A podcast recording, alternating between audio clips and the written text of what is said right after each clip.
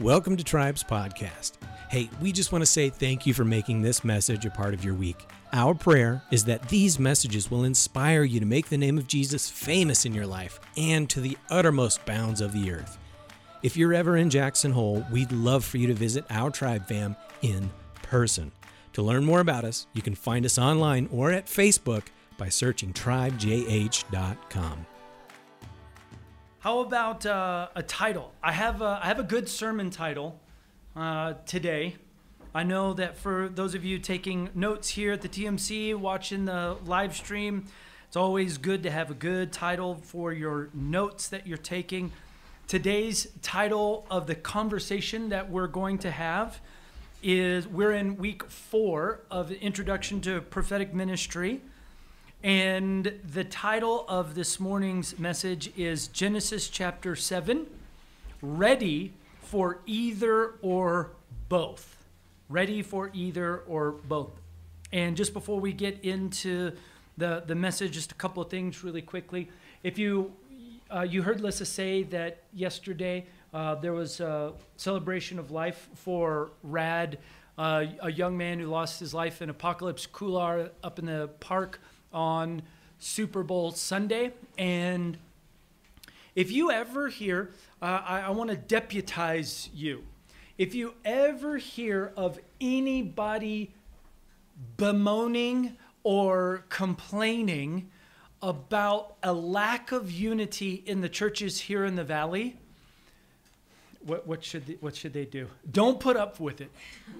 Don't don't don't listen to don't give ear to that uh, at all because yesterday I saw uh, a small example of the beauty of the Big C Church coming together for Rad. I'm I'm not sure how many of you were able to go or even knew about it, but the celebration of life was at the Presbyterian Church of Jackson Hole.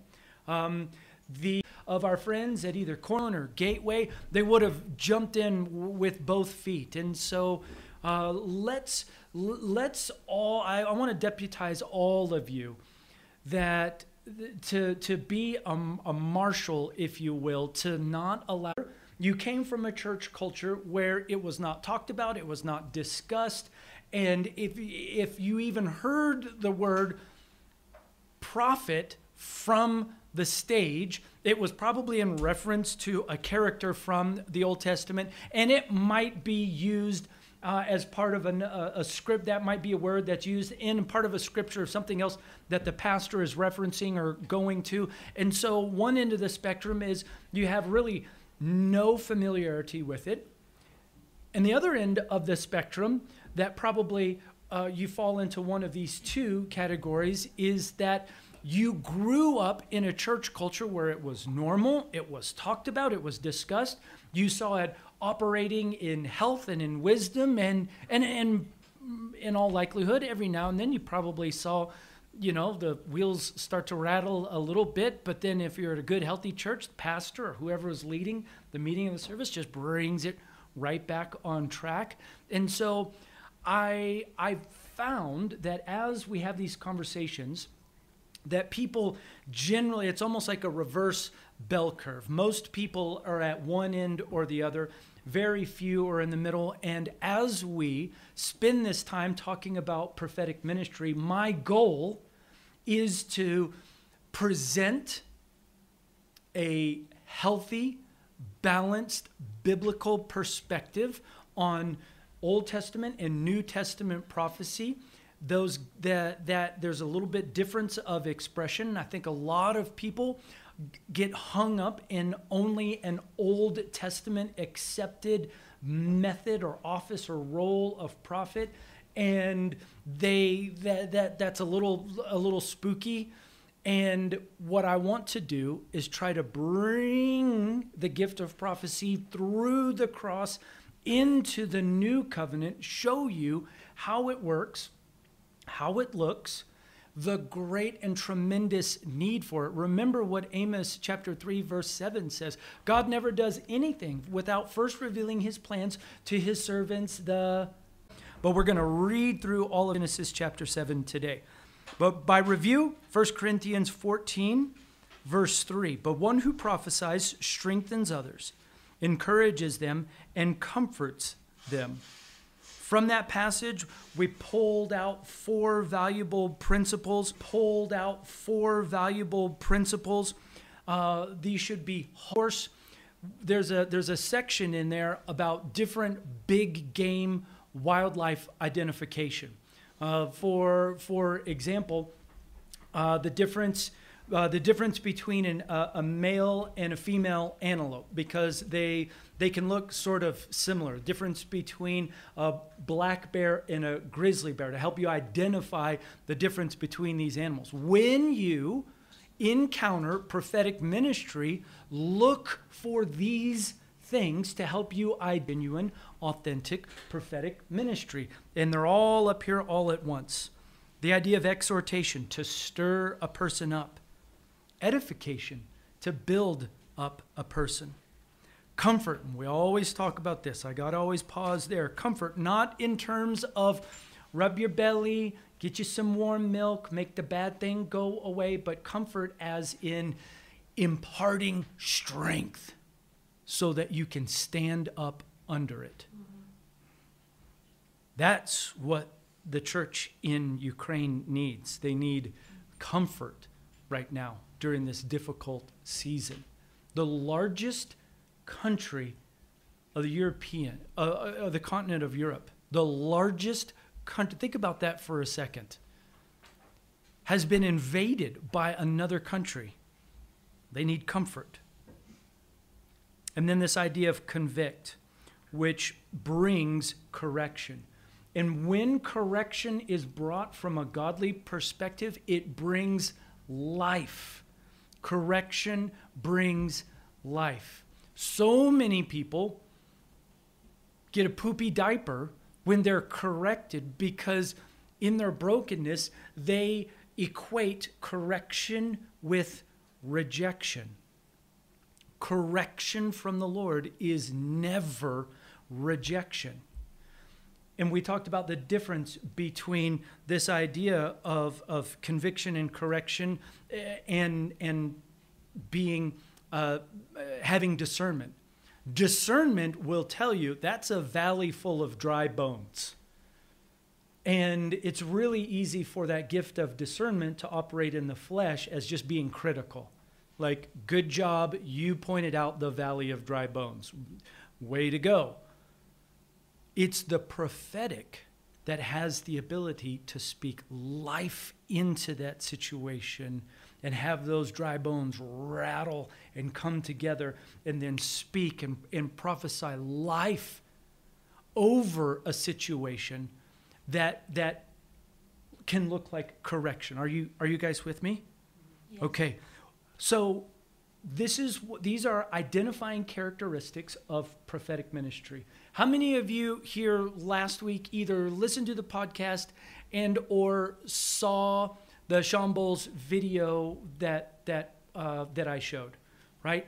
Okay. So in that in that we he was speaking at a large stadium event and he had a word of knowledge uh, over this guy from uh, wherever he was from. Maybe, yeah, his family was from the Ukraine. Holy cow. Yeah, and then here in West Coast and East Coast.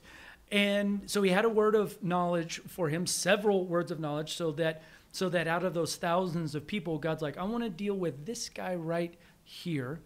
And then a word of wisdom for me began to prophesy over him. And it, I mean, it, the, the, the whole thing reeked of all of these things, didn't it? So that's one, one expression of, of prophetic ministry. Prophetic ministry can also take the form uh, coming to people through uh, visions. Like you've heard us talk at Tribe about, like, man, I just really see a picture of na na na na na. That's a lot more palatable than I had a vision. Although there is biblical precedent. Look at how the entire book of Revelation was downloaded to John the Apostle, and modern day um, examples. Um, there's a book, I don't think it's on our bookshelf, called Final Quest by Rick Joyner. And he had this, uh, he, was, he was alert, he wasn't sleeping, a picture, a vision that God was speaking to him from. Dreams are super common. That's a great way that God can speak to his people. And he you have you have the dream and it might just be for you, but that dream could be for the the small C church, this small C church, or it could be for the big C church.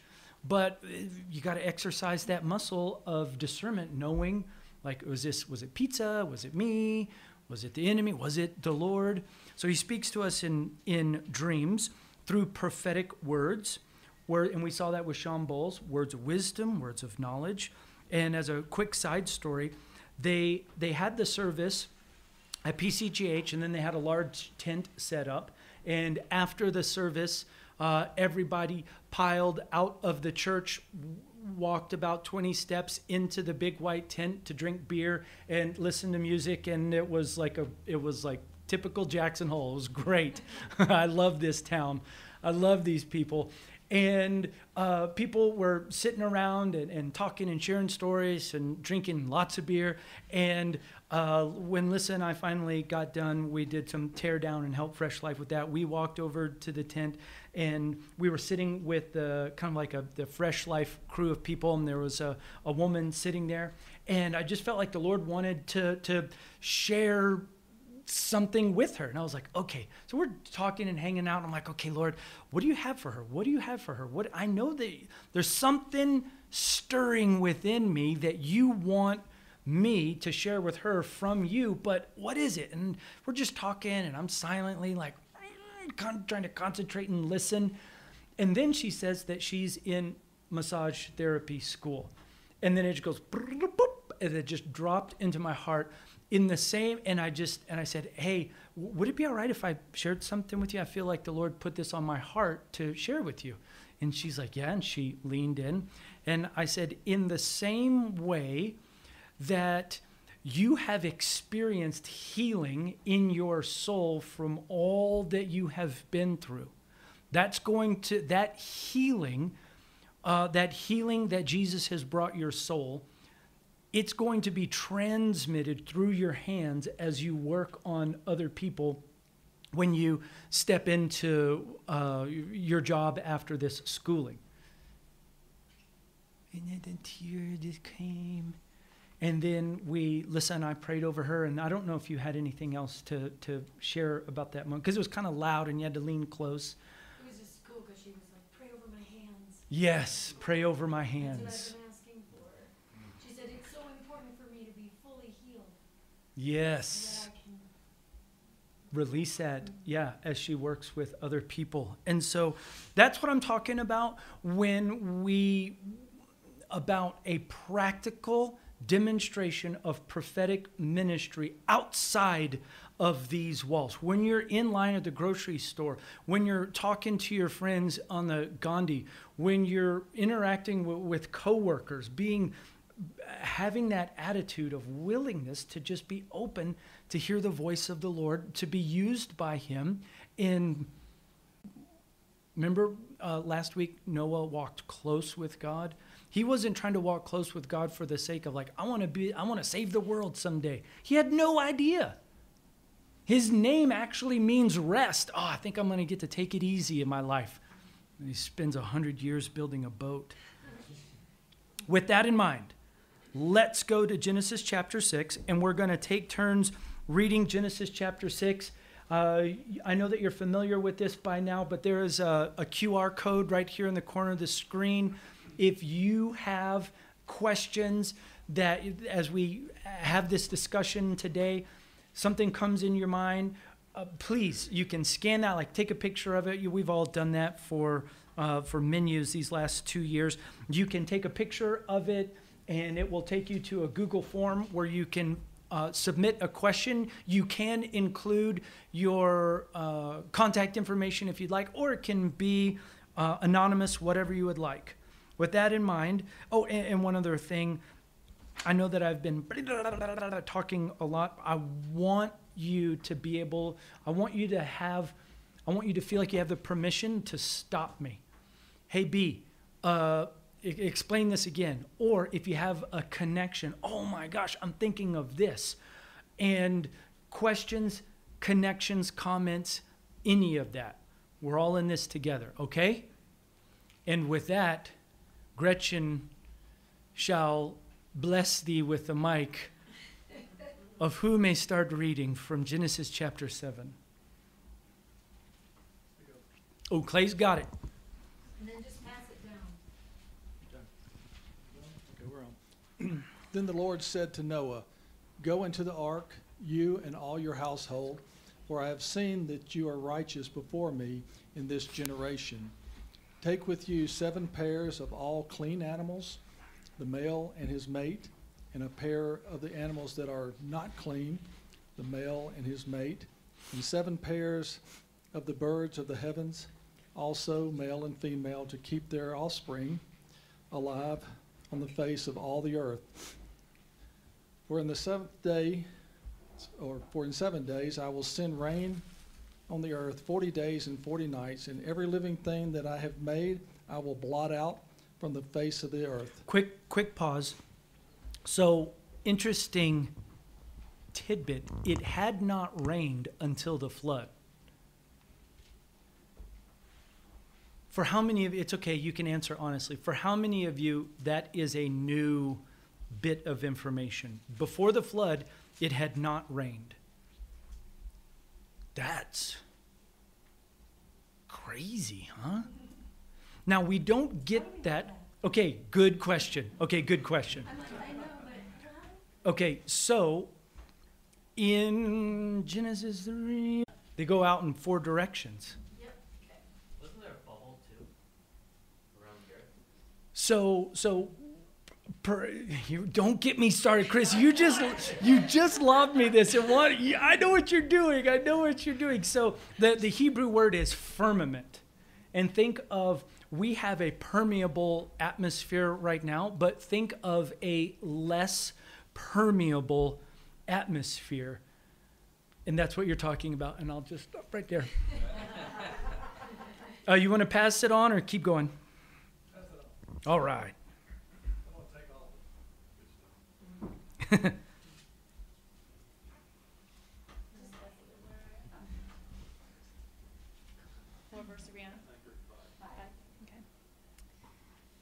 And Noah did all that the Lord commanded him. Noah was six hundred years old when the floodwaters came to the earth. And Noah and his sons and his wife and his sons' wives entered the ark to escape the waters of the flood. quick sorry quick pause so like 600 years old? I mean come on come on. Is it like i mean that that's a dead giveaway that this is meant to be read as a fable right? Nobody lives to be 600 years old. Remember you got to you need to look at the text with the right pair of glasses on.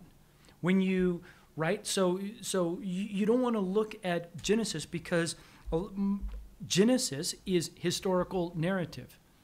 This is this is this is reporting of what happened actual things that happened.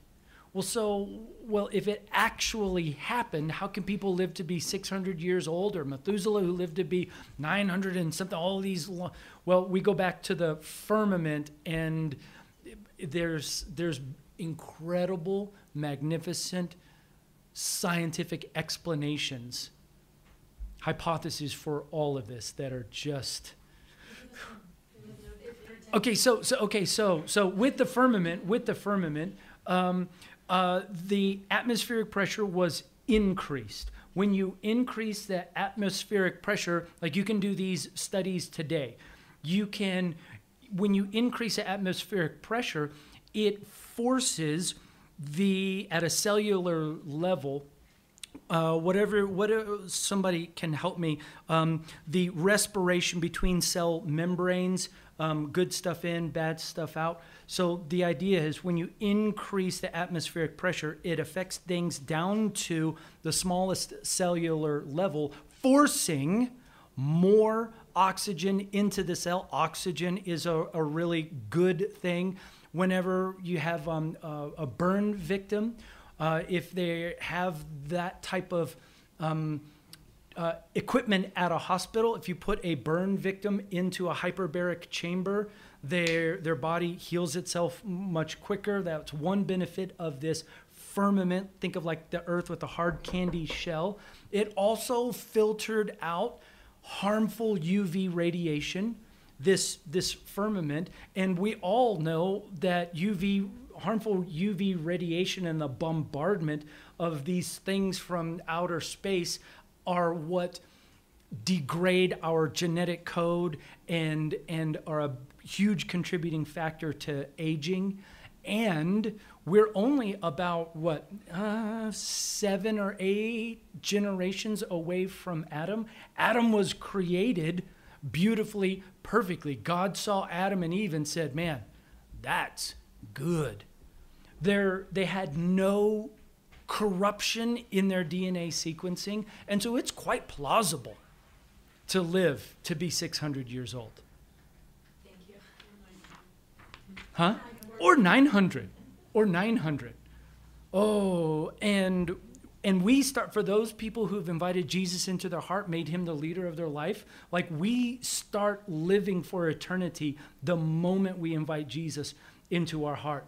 Like that cross movement song says there's a refrain that's like a little bit of a taunt to the enemy and the world that's lost saying we gonna live forever. Somebody quick start reading before I sing more. Question. I thought you said seven or eight generations. I think it's actually seventy or eighty generations. Did you mean from Noah? Adam and Eve to Noah? Adam and Eve to Noah. He meant seven or eight generations? Seventy or eighty Is it more than that? or more, yeah. Seventy or eighty lived Yep, two Oh. years, 2,000 years. So the. The Okay. still semi-functional. hmm See, I love, I love the Did you mean numbers. Seven or eight generations from Adam and Eve to Noah? I mean, that's what I said. Oh, okay, okay. Bob thought you meant from us. We, because you said we. Oh, sorry. From Adam to Noah. Not that many generations. Got it, okay. I'd like to redact my statement for the record. Especially at six hundred years of generation. Is he exactly? Yes, yes. Long span of long span of time, relatively a much shorter relative amount of generations passed. Because people live long? Yeah, oh. yeah. So Noah knew Methuselah. He was alive at the same time, and Methuselah was so old that he was alive. He was uh, uh, Adam lived so long that Adam was still alive. So Adam, Methuselah, Noah. These aren't generations, but they all like had like a little. Uh, Noah did not live at the same time as Adam, but Noah lived so long that he met Methuselah. Methuselah lived so long that Noah lived at the same time as Methuselah. We we are unaware textually of any kind of like, you know, uh, interaction. Who was the grandson? Noah. There you go. So it's not that unheard of that he met Methuselah. Yeah. So so so if, as as family, then those two perhaps did know each other. Yeah. Go. Could it be also that there's a different um, frame of time? Like when you think of like dog years. um, I'm just curious if they're the way they uh, conceptualize time was different. So there was a lot more years in what our year is, and so it's just different textually when we read that. Whereas like back then it could have been thought of differently, like what their years are, and so that's it. Just it's very hard for me to believe, and that it is. It's crazy, like. 600 or 900 years. I don't know. Even with the whole bubble thing. Bubble. But can I just interject? If you think about it, we were never meant to die. Initially, in the garden, we were never ever meant to die. S death is the wage of sin. So, so the way that I've heard it explained and what's come, the way that I've been able to embrace people living that long is understanding that initially in the garden we were going to live forever. And as sin entered the world and as people embrace sin, our life has gotten shorter because of the wage of sin is death. Does that make sense? I mean, I'm not saying you should accept it. I'm just saying that that helped me to embrace it. And and one other thing, when when we look at the story of creation, on the first day this happened, on the second day this happened.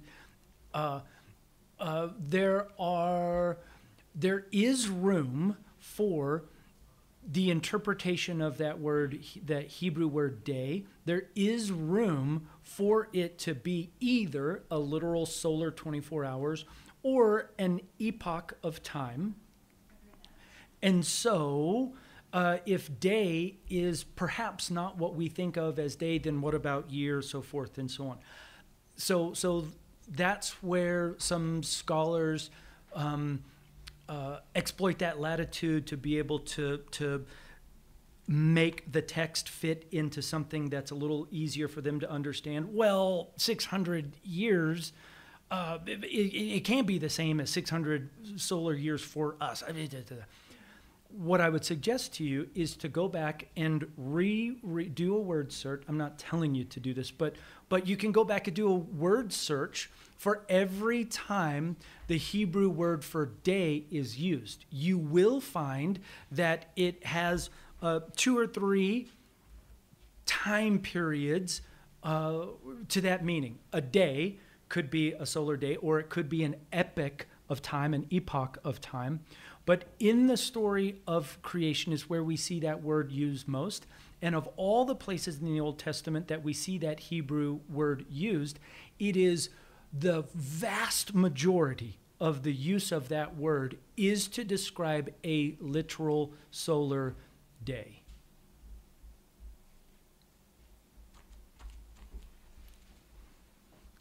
Who wants to keep reading? Where are we? We got to get to the good stuff. Are we in verse 8? Yeah. Okay, just making sure. Way to go. Pairs of clean and unclean animals, of birds and of all creatures that move along the ground, male and female, came to Noah and entered the ark as God had commanded Noah. And after the seven days, the floodwaters came on the earth. Hmm. Verse 11 In the 600th year of Noah's life, in the second month, on the seventeenth day of the month, on the day all the fountains of the great deep burst forth, and the windows of the heaven were opened. And the rain fell upon the earth forty days and forty nights. On the very same day, Noah and his sons, Shem and Ham and Japheth, and Noah's wife, and the three wives of his sons with them, entered the ark. They and every beast according to its kind, and all the livestock according to their kinds, and every creeping thing that creeps on the earth according to its kind, and every bird according to its kind, every winged creature. They went into the ark with Noah, two and two of all the flesh in which there was the breath of life. Verse 16. Uh, quick question, Jay. Does yours say at the end of verse 16, a male and female of each kind entered just as God had commanded Noah?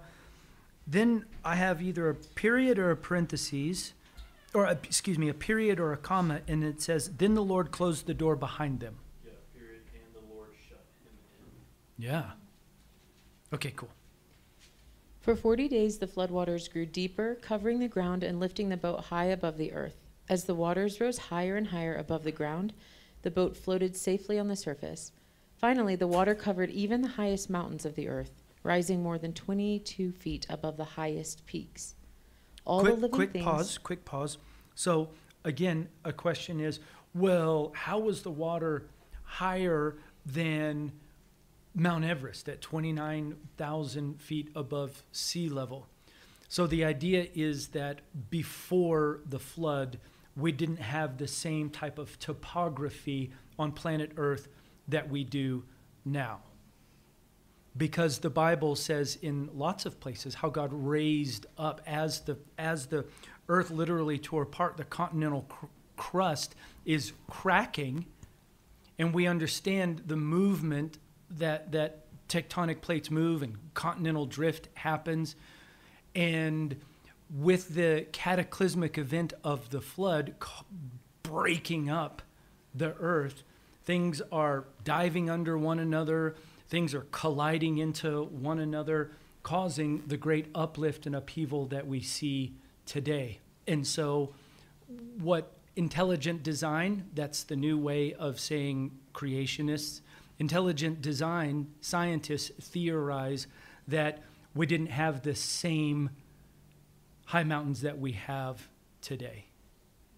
Mm-hmm. Which then allows for plenty of room for the earth to be covered at a height of 22 feet above the highest point. Verse 21 says, All the living things on the earth died birds, domestic animals, wild animals, small animals that scurry along the ground, Sorry, and all the people. one more quick pause, sorry. it's important though. It's important. It's important because because remember people when it comes when it comes to the flood story, people fall into one of three categories. Uh, it's completely fictional. It's a fairy tale, but we can still learn some good things from it. Um, uh, the flood did happen, but it was localized. Um, the flood did happen, and it was global. A localized flood is reasonable to is reasonable to believe is easier for our finite minds to comprehend.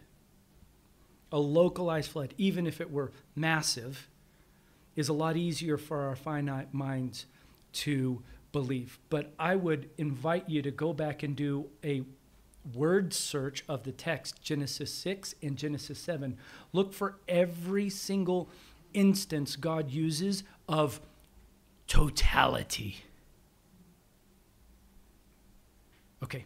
Uh, take another run at what caused me to pause you. It is an interesting argument, though. Localized versus global. It is. There's there's information for both. Okay. Verse 21 says, "All the living things on the earth died: birds, domestic animals, wild animals, small animals that scurry along the ground, and all the people." Verse 22: Everything that breathed and lived on dry land died. God wiped out every living thing on earth. People, I mean, just look at those few verses alone. Mm-hmm. How can you make a cogent case for a localized flood? Okay, anyways. God wiped out every living thing on earth people, livestock, small animals that scurry along the ground, and the birds of the sky. All were destroyed. The people, the only people who survived were Noah and those with him on the boat. And the floodwaters covered the earth for a 150 days.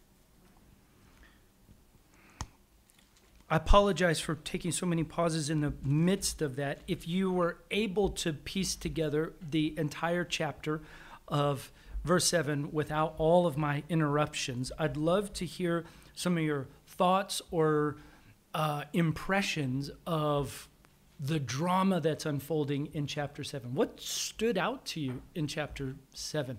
And again, I'm not looking for like deep spiritual meaning, but as you read chapter 7, as we just read chapter 7, like what stands out to you? What causes you to wonder? Uh, well, here comes the mic. Thank you. what stands out to me is that um, everybody was on the ark, and then they were there for seven days, waiting for something to happen. And I can't imagine the kind of faith it would take to sit there with all of the animals, all the creatures, all your family for seven days, waiting for the first raindrop. So yes. I, I just think that's um, an amazing faith. What sort of emotions? Let me. You can keep the mic. What sort of emotion? Let's. I love to use. I want us to engage the muscle group of our imagination as we read God's word because I believe it can help us. We don't want to use our imagination to establish theology or doctrine, but to help us enter into Noah's shoes and, and fill in some of the humanity that is missing from the text, what would you be thinking? I'd be thinking I spent a hundred years making this ark, and I've spent a lot of time gathering up all of the resources and all of the creatures, and uh, there's got to be a lot of drama uh, just getting ready and prepared. Yeah and then it would be a little anticlimactic to sit there for seven days wondering, did I, did I get this right? Or did I, I, I- yeah, I think doubting would be an easy place to go. Doubting. Yeah. Would you be impatient? After a hundred years, I, I don't know. Yeah. Yeah, what if what I mean, what if he like got on the boat and he's like, Well, it's out of my hands, I'm gonna take a big old nap. I, I don't know. I don't know. I don't know. It's remarkable. A segue here is the whole doubting thing. And if you think about our faith, which is based on this, there's like two or three main stories Adam and Eve, the flood, and the crucifixion. And, you know, we're supposed to have childlike faith. And as a children as a child you read it and you're like, Oh, okay, yeah, the flood. Okay, yeah, Adam and Eve. But then as we get older, there's all these voices that sound really smart and they're ready to pick away at every single last detail. 600 years? Psh, no way. Adam and Eve? Oh, that's just figurative. Like Mm. they chip away and chip away and chip away, and eventually you can't even, you might as well throw the baby out with the bathwater. Forget it. You can't believe any of this stuff. How can you believe that God's going to come through for you? How can you believe this? How can you believe that? It's like Satan 101, you Hmm. know? Hmm. Like, okay, this says 600 years. Okay, I can't wrap my brain around it, cause or my intellect, but okay. I mean, cause all the rest of the story is detailed. It's like on the 17th day of the fifth month, Right. you know, like why would they just make up some generalized? Let's just throw that in there. It's probably mm, 600 is probably more like two, you know. But so I mean, that's childlike Renee. faith, you know. So that's what struck me is we've read this story a million times, but once we start doubting everything we're reading, you might as well forget about it. You're not going to have much faith left. Well, Yeah. Think when you take it in context with all of the Old Testament, it's consistent with God's character. Mhm. You know, Mhm. um, His justice and His mercy, His love and in compassion. In the world had become so sinful. It was only Noah and his family that even repented all those years. So it was it was time God needed to um, extend some justice. Mm. But it's consistent with his character throughout throughout the Bible. It is. And if you have if you have a a mind that is like really? I got to where where should you dig? You should dig into his word. And what are you doing? You're getting into his word. And if you have yeah. Yeah. Uh, other just general thoughts or impressions of Genesis chapter seven. Oh yeah, we Oh, never did get to on. Bob. The person with the mic has something to say. oh, oh, and then Before to you go Bob. passing it off. Okay. um, I was just thinking because I was in New York for Hurricane Sandy and like watching the waters come up, like to my door and higher, and how much fear that was, and people like my friends who were literally swimming down the street trying to get to safety. Like even like how much faith it would take even to be in this ark that I made myself to be like, is this going to work? Because the waters were so much higher than anything that I saw. So, yeah. I love that. I had a question. What's the argument for a local flood, having just read this, which seems to preclude that interpretation? Uh, is, is there a difference in translation or something there? That is that's a wonderful that's a wonderful uh, question, and one of my friends loves to send me articles, and we have yet to have. Um, uh, a really good, uh, healthy conversation, only because just time hasn't permitted or uh, allowed. But there is there's quite a tenable I wouldn't say argument because I don't want to be uh, adversarial, but there's quite a tenable position for a localized flood. If you're not based on um, based on um, con- based on uh, grammatical textual evidence of what would be described as hyperbole, Uh, Solomon was, uh, all of the kingdoms of the world admired Solomon's wisdom. Um, did all of the kingdoms of the world know about Solomon? Um, no, it is quite reasonable to conclude that there were civilizations that didn't even know who Solomon was. But in that case, that would be an example of hyperbole.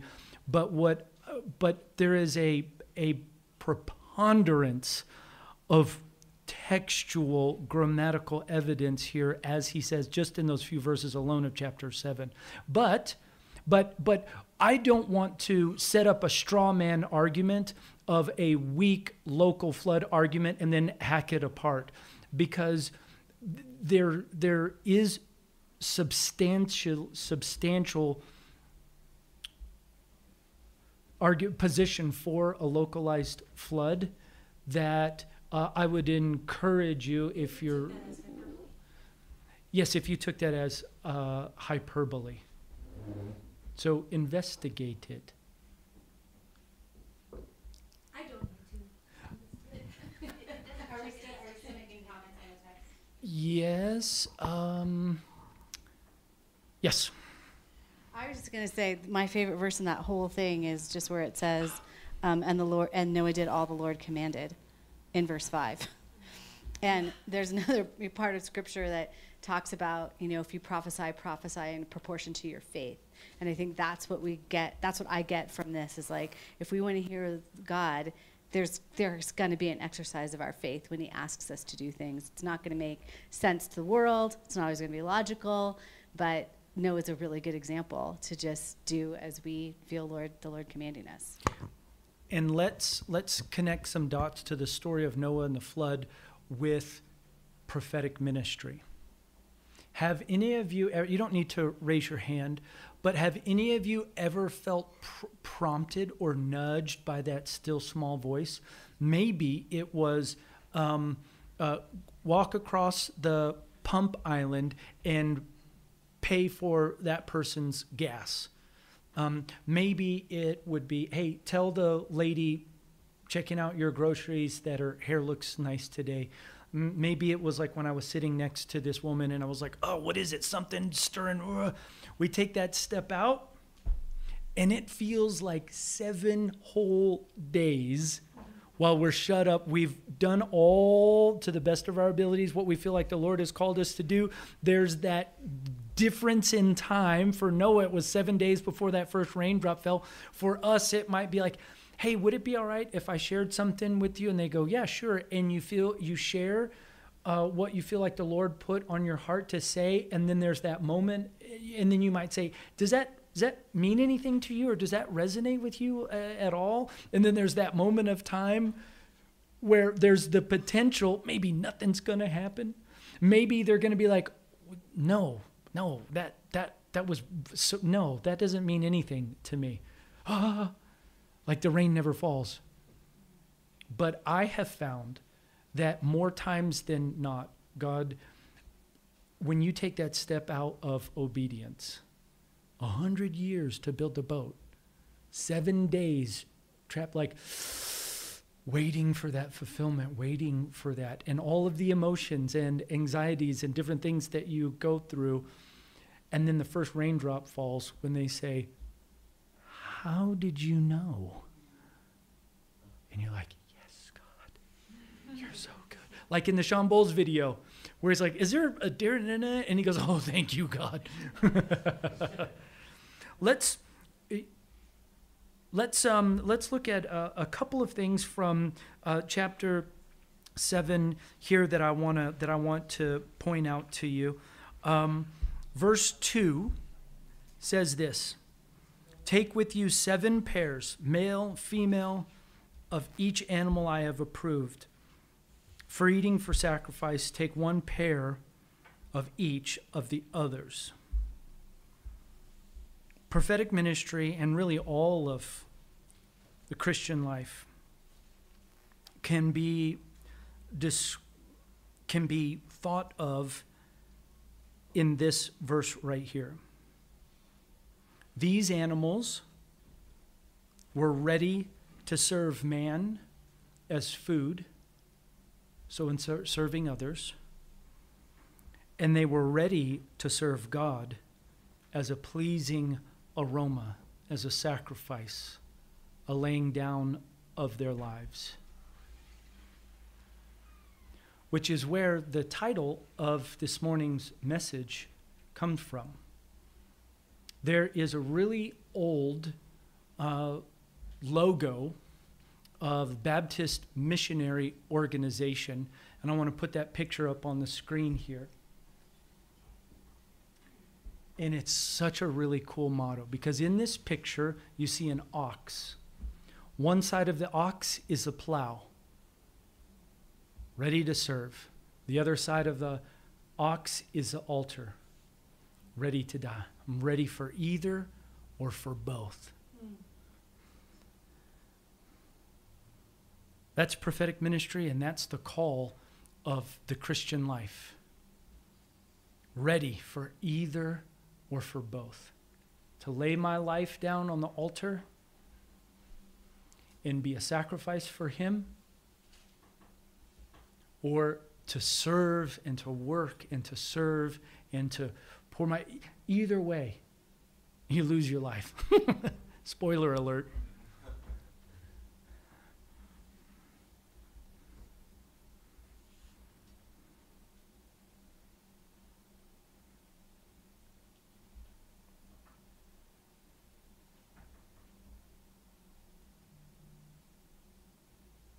I, think this is a good place to start to land the plane. Um,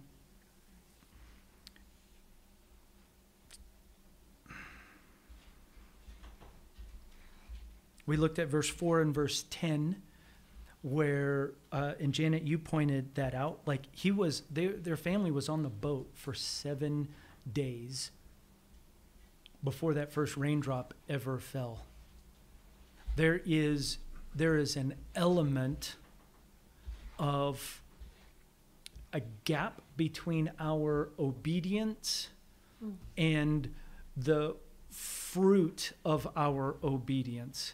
That if you have a hunger and a desire to walk in prophetic ministry, you need to be comfortable with that gap in, in up to and including not seeing it at all on this side of eternity.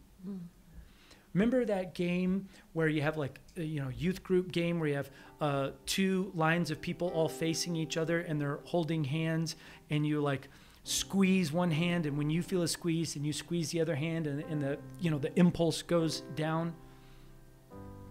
Sometimes it takes God a long time to act quickly.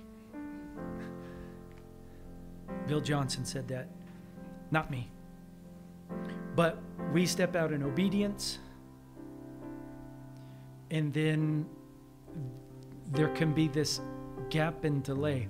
And I want to say, I feel like the Lord would just put it on my heart right now that some of you are waiting for you've you've been obedient you got this squeeze you've passed it on you've given the squeeze but you're waiting you're in this 7 day waiting right now Maybe it's for a family member. Maybe it's for your finances. Maybe it's for whatever it's for. You've been obedient. But you find yourself in that seven day gap.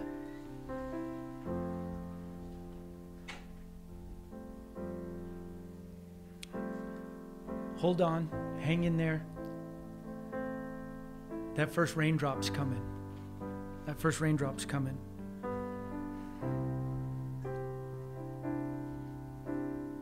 practical takeaways from today about prophetic ministry.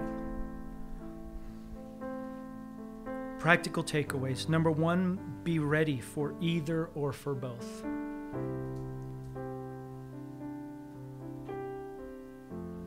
There's nothing amazing about that ox. He's just he's just ready for either or for both. Lord, what do you have for me? Laying my life down. I'm not a big tattoo guy, but if you were ever to like get some ink, could be good. Ready for either or for both. What does that mean? Let me tell you, brother. Number two. That's after service. The yeah, tattooing. back here. Number two, patience in the process is paramount. Pastoral alliteration. Patience in the process is paramount. That seed you planted in the ground, I know that the temptation is to dig it up and see what's happening. Leave it in the ground. Oh, that's me. Keep watering it. I gave it an hour. Then I wonder why my plants don't ever come up. They peaked too many times. Patience in the process is paramount. And then finally, here's the next takeaway trust the Holy Spirit always to do the heavy lifting. Remember verse 16, and then the Lord closed the door behind them. Yeah. What did that look like? Good job. I know, I love to use our holy, sanctified imagination. Janet, you said, what were they doing, you know, in that seven days? Like, I don't think Noah could get out. Right? I mean, just like, yeah, that was it. Yeah. So the Bible says, and, and Jay read that portion, and then the Lord shut them in. I don't know how big of a door you need to get a giraffe and an elephant on there, but I would imagine it's sizable. And if that door is part of the hull to keep the ark safely afloat for almost a year on the water, that's next week. How big and heavy was that door? So Noah was faithful to do his part. A girl sitting next to you in school, and the Holy Spirit just whispers to your heart, and and he says, "Would you tell my daughter, who's sitting next to you, that it's all going to be all whatever she's going through it's all going to be all right. And and i'm with her even even as she's cried out to me at night. And you're like oh my gosh. All you have to do is to just be obedient get on the ark. The holy spirit does the heavy lifting of of closing the door of that ark opening up her heart right the Holy Spirit always does the heavy lifting.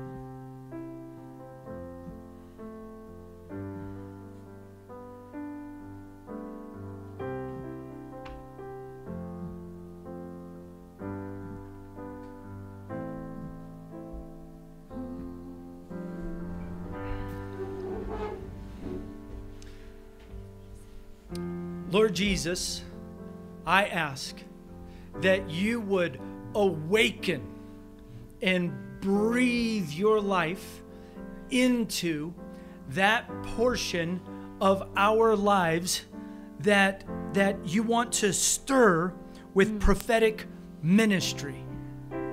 God, I ask that you would that you would arouse our appetites to be used by you in ways that are not usual and normal, but completely God ways. Mm-hmm. Well, how is buying somebody a tank again? That it could be miraculous. We don't know. Remember, all we have to do is be obedient and then let the Holy Spirit do the heavy lifting. So I pray that for for anybody watching the live stream or anybody in this room under the sound of my voice that is like, "Oh man, that just stirs something in me." I ask that they would receive an impartation from your Holy Spirit to just stir, blow, blow on that curiosity, blow on that enthusiasm, Holy Spirit. I command a blessing over each and every member of our tribe fam that's watching the live stream and here today. Lord, protect their health, protect their finances. Let them know that you have gone into their future and prepared good things for them. We pray these things in Jesus' name, the strong Son of God. And everybody said, Amen. I love you guys so very much. Uh, get some more little knickknacks back there. Thanks for joining us today. Have a great week, and remember, you got this.